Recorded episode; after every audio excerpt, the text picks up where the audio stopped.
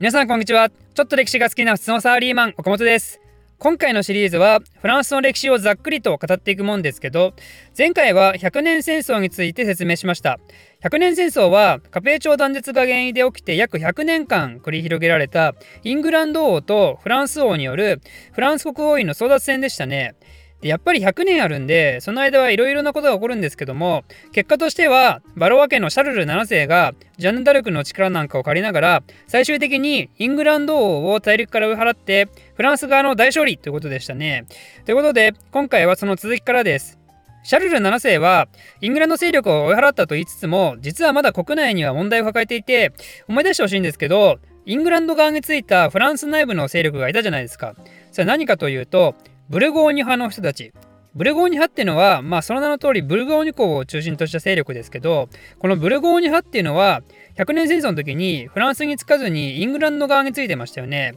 ついでに言うと、ジャンヌ・ダルクを捕まえたのも、このブルゴーニュ派の人たちで、まあいわば依然として敵なわけですよ。フランス王のバルバ家からしてみたら。なんで、シャルル7世は、この人たちを何とかしないといけないと。ただその前に、そもそもブルゴーニュ公って何？どういう勢力？っていうのを簡単に説明するとあの前回100年戦争の動画で出てきたジャン2世いるじゃないですか。あのイングランドにあイングランドに捕まって捕虜になった人ですね。ブルゴーニュ公ってある時からこのジャン2世の一番下の子供がそのポジションについてそこからバロワ県の血統によってブルゴーニュ公も継承されていったんでなんでブルゴーニュ公ってフランス王に敵敵対していたと言いつつ実はフランス王家のバロワの血が入った人たちなんですよ。ただやっぱそんな関係だからこそ数ある諸侯の中でも特権的ポジションに最初からいてそんで時代がどんどん経つにつれて親族間の絆みたいなのが薄れてくるとやっぱ何かきっかけがあると敵対してしまうと。これは世界中いろんなところで同じことが起きますよね。まさに中国なんかそんな話だらけですけど。で、そんな感じのブルゴーニュ公国は経済的に強いフランドル主体も支配下に収めていて、とても影響力が大きく独立心の強い国だったんですよ。で、シャルル7世も、そんな危険因子を野ざらしにしておくことはできないんで、てか実際にイングランド王と一緒に反乱を起こされたわけだしね。ということで、シャルル7世は、このブレゴーニュ問題を解決させようと努力するんですけれども、結局それは叶わないままなくなって、次の国王のルイ11世にこの問題は引き継がれます。このルイ11世っていうのは非常に冷徹で厳格な人物だったみたいでこの人はクモってあだ名つけられるんですよ。あのスパイダーのクモですね。あのクラピカが聞いたら目真っ赤にしそうなあだ名ですけど、まあ、やっぱそんなポジティブな意味ではなくて至る所に罠を張ってそして確実に獲物を仕留める狡猾な人物みたいなね、まあ、そういうイメージなわけですよ。でそんな感じなんでルイ11世はブルゴーニュ問題に関しても強硬的手段をとってついにブルゴーニュとの戦争に勝ってブルゴーニュ公領の大半を手中に収めることことに成功します。なんでこれでもってフランス王家っていうのはアンジュ帝国から始まるあいつフランス王家より強くね？やばくね？っていう、まあ散々悩まされてきた諸侯との関係性の憂いを取り除くことに成功したわけですね。で、えー、国内はこれでよしとなったら次は何をするのかというとこれはいつの時代も外に向かうわけですよ。ルイ11世の次の国王シャルル8世の時代になるとフランスそしてフランスだけでなく神聖ローマ帝国もがですねとある一つの場所を一気に狙うようになりますさあどっかというとイタリアですこのイタリアをめぐって起きた主にフランスと神聖ローマ帝国による戦争で、えー、これをイタリア戦争と言います。あのね、イタリア戦争って正直非常に複雑で、まあ、まさに時代が揺れ動いていた時に起きた時代で、言うなればその戦争中に国家の在り方が中世から近代に移行したというかね、戦争が始まった時は中世だったんだけども、イタリア戦争っていうトンネルを抜けたら近代だったみたいな、そんな感じなんですよ。で、それと並行して、宗教改革っていうとんでもない大変革が起きていて、なおかつイスラーム世界からはオスマン勢力も侵入してきていて、ま、ヨーロッパはその対応にも追われて、結構いろんなことがぐちゃぐちゃにかき回されるんですね。それがこのイタリア戦争が起きた時代です。なんで、これを一気に話すには、ああのね、私はちょっと力不足なんで、あの宗教改革にまつわる話は次回するとして、え、今回は主に戦争そのものと国家形態の変遷についての話をします。まずイタリア戦争はなぜ起きたかっていうとこですけどそもそもイタリアっていうのは今みたいに統一国家だったわけではなくて当時は大きく5つの国があったんですよ。一つずつ言っていくとミラノ公国ベネチア共和国フィレンツェ共和国ナポリ王国そしてローマ教皇領です。シャルル8世はその中のナポリ王国で王位継承問題が生じた時にその王位を主張してイタリアに攻めていったんですね、まあ、その背景としてはかなり強引でなんとあのパリ高等法院を作った西欧ルイ9世の時代。なんで当時として遡ることを200年以上前ですけどそのルイ9世の弟がナポリ王国の国王に即位していてで自分はその血統を持ってるのであるってことを言ったんですね、まあ、かなり厳しい理由なんで普通はそれなりに反発食らうんですけどでもフランスはこの時点でイタリアの小国家たちよりもよっぽど強力な軍隊持ってますからねなぜそれまでイングランドと100年も戦争してきて、まあ、常備軍もいたり徴税システムも整っていたりもう国力が違うとたかがイタリアの小国とは。ということでフランスはナポリを武力でささっと占領してしまったんですけどただしその後は他のイタリア諸国が一致団結して反フランス同盟を組んだんで結局シャルル8世のナポリ王の夢はあえなく終わることになります。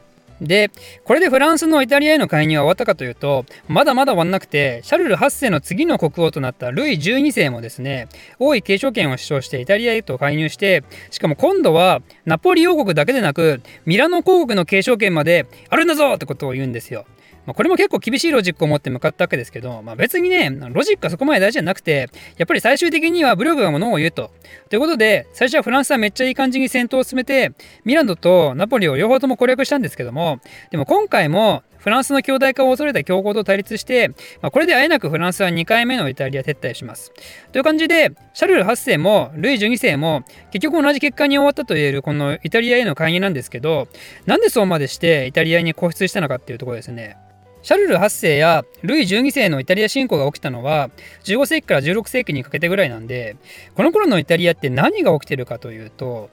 何だと思いますか？これはねルネッサンスなんですよルネッサンス。文化的にめっちゃ発展しだして周りの国々は驚いてる中でそんで地中海貿易やフランドル一帯の商業も非常に盛んに行われてたんで、まあ、文化的経済的にとてもメリットがある地域だったんですねイタリアって。なんで、まあ、そこを何としても欲しいと思ったフランスはもう家系図をめちゃくちゃ遡って何とかして王位継承して権を主張することで、まあ、侵攻のための大義名分を図ったんですね。まあ、なんで、この時のイタリア戦争ってまだまだ中性的なもんなんですよ。まあ、中性的というのはつまり、国家同士の争いっていうより、貴族同士が自分の家のさらなる発展を目指して戦うもんで、戦争の財源はその国王家のお金だったり、まあ、あとは自分に忠誠を誓う騎士たちと一緒に戦うわけですよ。ま、これまでフランスがイタリアに起こしていた戦争はまさにそんな感じなんですね。でもこれがルイ12世の次の国王のフランソワ1世の時代からだんだんと変わっていくことになります。フランスは1世が王につくと1516年にローマ教皇とボローニャ正教協約っていうのを結ぶんですけどこれがフランスという国において国王の在り方を大きく変えていくことになるんですね。果たしてそのボローニャ正教協約これの中身はどんなものかというとフランス国内における大司教や司教修道院長といった皇位聖職者の任命権をフランス国王が持つことを認めるってもらったんですね、まあ、このような国王が教会人事の権限を持つ体制を国家教会体制英語でガリカニスムというんですけどこれによってフランス国内で教会っていう組織が国の中央によって管理されるということになったんですね。で、それが何なのってとこなんですけど、まあ、有名な話ですけど、教会組織っていうのは、教皇をトップとした非常にピラミッド的組織なんですね。で、その一番下にいるのは何かというと、小教区って呼ばれる単位で、これは大抵一つの村単位なんですよ。それぞれの教区において、フランスは一世は村人たちの住所だったり職業だったり、婚姻だったり、葬儀の記録を、その記載を命じて、で国民たちをしっかり管理することに命じます。まあ、つまり、言ってしまえば、これ、教育、あの、教会に市役所としての機能を持たせたということですよ。まあ、こうすることで、フランス王国はまさに中央が管理する一つの国としての意識が芽生えたすんですね。さらにその動きを加速させる形で、フランスは一世はフランス語を公用語として位置づけて、フランス国内での言語統一を目指します。それまで公文書でもラテン語が使用されるのが常識だったのを、フランス語の正当性を高めるためにやめさせたんですね。言語っていうのは、一つの文化を形成していくにあたって非常に重要なもんですから、ここが統一されることで、さらに国家としての意識が高まり出していくと。という感じで、フランスは一世の時代には、フランス王国は明らかにそれまでとは大きく違う形に変貌していったんですよ。でイタリア戦争を続ける理由もだんだん変貌しだしてきていてここで登場するのがハプスブルク家なんですね。イタリア戦争が続けられているさなかにお隣神聖ローマ帝国にスペイン国王だったハプスブルク家のカール5世が即位するんですね。なんで今でいうドイツとスペインを一人の人間が支配することになったと。でハプスブルク家といえばオーストリアが本拠地ですからもしそこの王位まで継承してしまったらこれはヨーロッパ中がカール5世に支配されてしまうではないかとこれは大変だってことでフランス以外の他のヨーロッパ諸国も含めていかにしてカール5世のこれ以上の強大化を防ぐかというような欧州におけるパワーバランスを重視した同盟関係がさまざまな国で目まぐるしく結ばれるようになるんですよ。でそこでその複雑な同盟関係が実際に戦争という形で争ったのが後半のイタリア戦争ですね。ちなみにフランスは一世はこの時あの同盟相手としてはヨーロッパ以外の国あのオスマン帝国とも同盟を結んでいます、まあ、大帝と称されるスレイマン1世の時代ですね、まあ、オスマン側の視点が知りたい方はザクリオスマン誌っていうシリーズがあるんで、まあ、ぜひそちらを見てください。えー、スレイマン1世といえば、第一次ウィーン包囲をして、ハプスブルッケとめっちゃ戦った人なんで、フランスは1世からしたら、敵の敵は味方理論で、異教とながらオスマンと手を組んだと。まあ、こんな感じで、ついに戦争がどっかの領土を欲しいがために貴族同士が喧嘩をしたとかそういう中性的なもんから自分の国が脅威にさらされないために国家や宗教を超えた争いにまで発展をしていったんですね。でそんなイタリア戦争の結末はというとこれはフランスは1世の時代に終わらず1559年次のアンリ2世の時代に加藤カンブレジ条約というものをハプスブルックと結んででようやくイタリア戦争は終わりを迎えます。これはカオスに陥ったイタリア戦争にふさわしくですねなんと勝者はなしということで、えー、フランスもスペインハプスブルッケも長期的な戦争のせいで財政的に厳しくなってしまってもうやめようってことで結ばれたもんですね。あれだけ争ったにもかかわらず明確な勝者は誰も生まれず、まあ、この結果だけ見ると果たしてこの戦争は何だったんだっていう感じのイタリア戦争なわけですけど実はそのイタリア戦争と並行する形で、まあ、とんでもない事件が西洋において起こっていたわけですが、えー、それはこの回の最初の方でも説明した宗教改革ですね。ということで、えー、その宗教改革にまつわる話についてはまた次回説明したいと思います Twitter やってます岡本の非生産的な日常に興味のある方は岡本歴史で検索してぜひフォローよろしくお願いします。ではまた。